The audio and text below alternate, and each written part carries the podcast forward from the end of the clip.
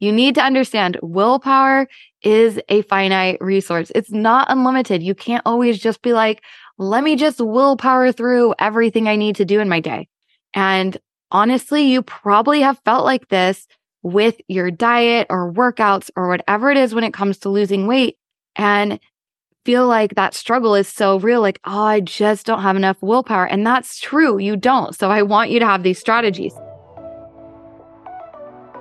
I am so glad you are here. Welcome to the Real and Uplifted podcast with Dorothy. I'm your host, walking you through all things real and unfiltered about being a woman, a mom, a wife, a business owner, reaching your fitness and health goals, whether it is losing weight, gaining muscle, or just feeling your healthiest and best in your body, as well as everything in between.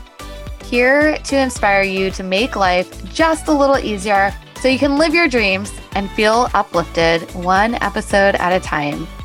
So let's get started. Welcome to today's episode. I am so excited to talk to you about willpower because I have heard time and time again from women like, oh, if I just had more willpower, then I could lose the weight. Then I could do XYZ, whatever it is. And today's episode is actually brought to you by, I'm going to say, a conversation between my husband and I and his his idea about how he felt like he could increase my willpower. So I'm going to dive into that I hope by the end of this episode, you will never say that you need more willpower. And instead, you will use some of these four strategies that I am going to share with you to make losing weight easier, to make eating for your health easier, to make achieving any of your fitness goals easier. And you can use these for all aspects of your life, but we are focusing in for weight loss. So let me tell you a little bit about this constant conversation my husband and I are having. And over the weekend, he's like, he came to me and he's like, Where are the chips? You know, we sometimes buy corn tortilla chips from Trader Joe's, and he loves to leave them on the counter. And then he is constantly disappointed when I have eaten the whole bag because when it's sitting out on the counter, I walk by and I'm like, I'll grab, you know, five to 10 chips at a time.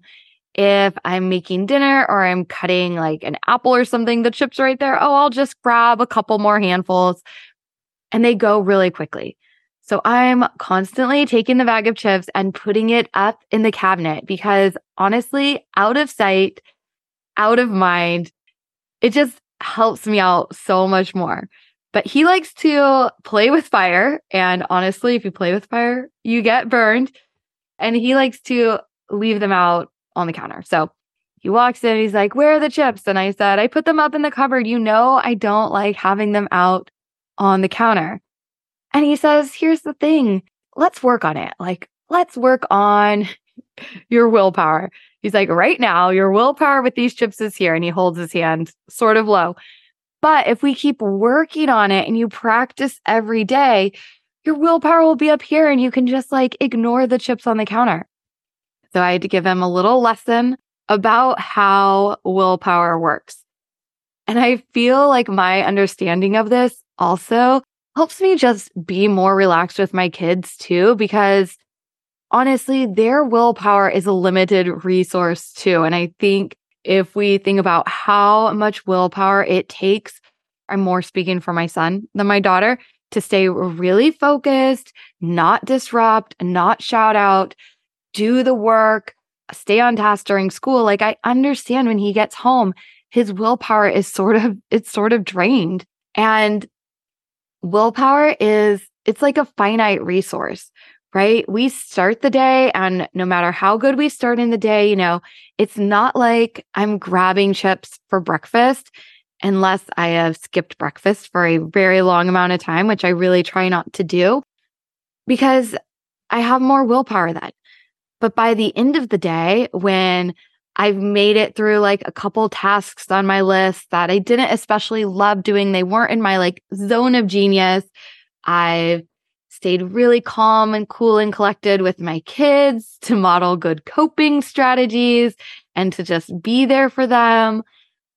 I'm more tired. I'm more hungry, depending on what I've eaten throughout the day. Like my willpower is not as high. So you need to understand willpower is a finite resource. It's not unlimited. You can't always just be like, let me just willpower through everything I need to do in my day. And honestly, you probably have felt like this with your diet or workouts or whatever it is when it comes to losing weight and feel like that struggle is so real. Like, oh, I just don't have enough willpower. And that's true. You don't. So I want you to have these strategies. So back to what my husband said. So he's like, if we work on it every day, we'll get your willpower up up to here. And I had to let him know like I can't just work harder on this. It's not even something I want to invest my willpower in when it's so much simpler to just put the chips up in the cabinet. And that is actually tip number 1. Set your environment up for success. If you know your work office has a snack or treat room, like sometimes that's harder to avoid. Maybe bring something you would want to eat and have it sitting out as well. Maybe don't venture in there as often. And especially if you're feeling stressed or tired, like avoid it at all costs. Like set your environment up for success. If your counters have chips or cookies or the snacks for your kids are in a very easy to reach place, it's so much more likely for you to eat them. And before you know it, like half of the bag of chips are gone. When you think about your diet plan or your fitness plan for weight loss, it isn't about willpower. And sometimes I think we're getting willpower confused with discipline and commitment. And most important, like recommitment. Like it's not just committing to the plan for one day or one week. It's recommitting to your health, to feeling better in your body, to feeling really good and really comfortable in your skin.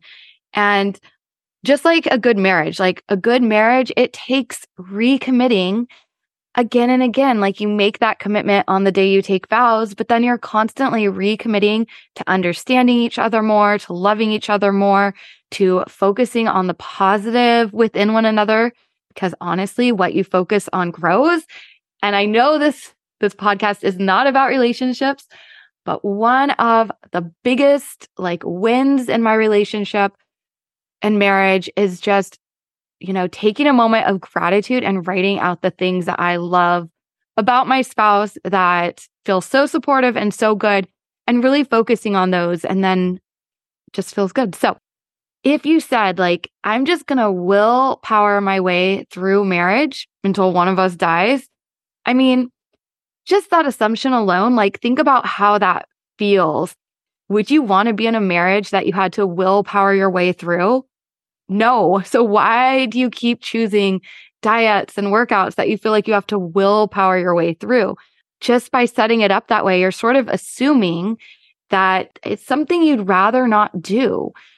But when you say, I'm going to stay committed to this marriage through the ups and downs, it's saying like I see more positives in what this holds for me and what this creates in my life, the love that is there to stay the course, to commit to again and again and again. So, your diet, your fitness plan, it does take commitment, recommitment. It does take some discipline, especially if you're forming some new habits, if you're changing your mindset, if you're adding some new practices to your routine. But please think about using discipline and commitment and not willpower, because just by thinking it has to be willpower, there's already a little bit of a E, like a constriction within yourself, probably that's like, E, this is something I don't really want to do, but I'm going to willpower my way through it. I could almost say the same thing about some of the things I said I have willpower with. It's more a commitment to, you know, supporting my kids, to being the best mom I can be, to all of those things, but it still does use some of my energy. All right. I hope that makes sense. I would love to hear from you if it does on the social medias.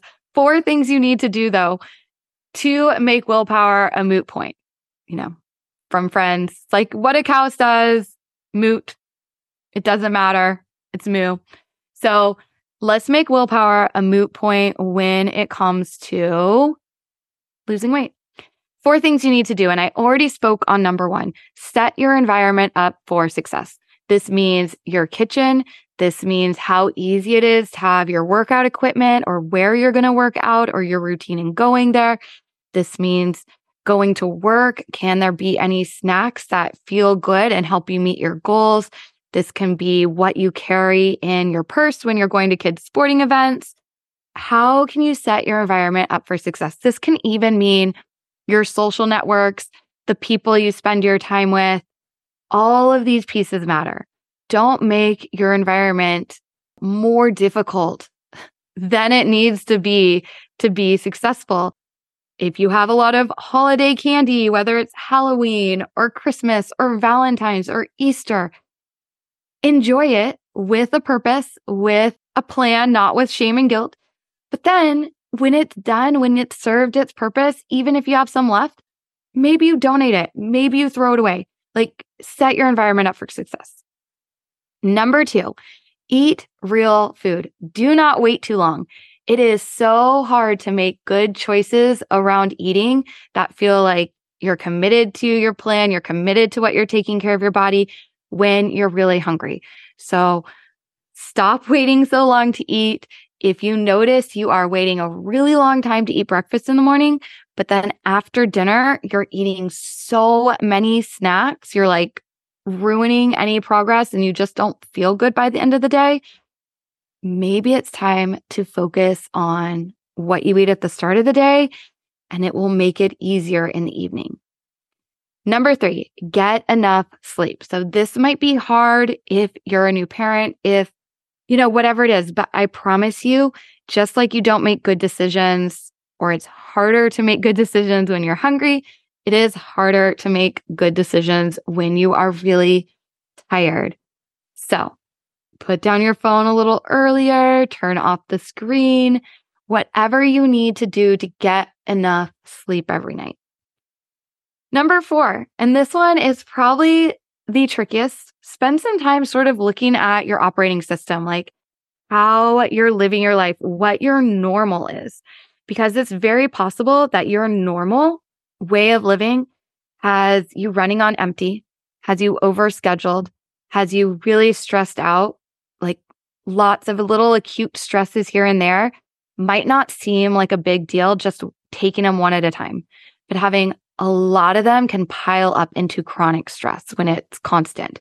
And this makes that willpower battle feel so much harder because you're already making it through so many stressful situations in the day. Not to mention just how it can set you up for a harder time with weight loss when it comes to your hormones. So please, if you have ever said, I just need more willpower, I want you to know like this is a losing plan. Truly, you need a better science backed plan that supports your body and a plan that really makes willpower unnecessary piece. What we really need is the discipline and commitment to get started, and then that recommitment to see it through, the ability to reflect and change so that when you're living at just your regular operating system, like things are just on autopilot, but your autopilot is serving you in the best possible way. Because waiting on willpower to either get started or waiting on willpower to pull you through is just a lost cause. And if you found this helpful today, I would love it if you could leave a five star rating, share it on your social medias. If any questions, comments, if you're interested in coaching, shoot me a message on social media. I would love to chat more with you there. Last thing, something that is truly making me feel uplifted lately is starting my day with a simple mantra. So affirmations, mantras, they're only as effective as we believe they're true. If we're saying them or thinking them and something in us says like, yeah, that's not really true. This feels phony. It's not going to work for you. But I am really loving the mantra. I'm allowed to feel really good. That's it. It's simple. Just like start your day. I'm allowed to feel really good. Anything that is not moving me towards feeling good, realign, come back to that positive place. The reason I love this mantra so much is because if you're having a hard day, it's not saying like, I feel really good and just like washing away with this over positivity of it. But it comes back to like, I'm allowed to feel really good. Like that's okay for me. And if you're someone that has self criticized or felt not good enough or struggled in any sort of way, just allowing yourself to feel really good can be a great starting point. So that's it. Have a great day, and I will talk to you soon. Thanks so much for listening to the Real and Uplifted Show. Make sure to hit the subscribe or follow button from wherever you're listening.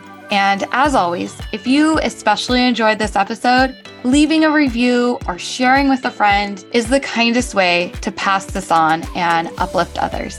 If you're curious about anything from today's episode and ready to move closer to your goals, make sure you check the show notes for some fun bonuses. And to continue the conversation, shoot me a message on Instagram or Facebook at Dorothy McGatlin. Talk to you soon.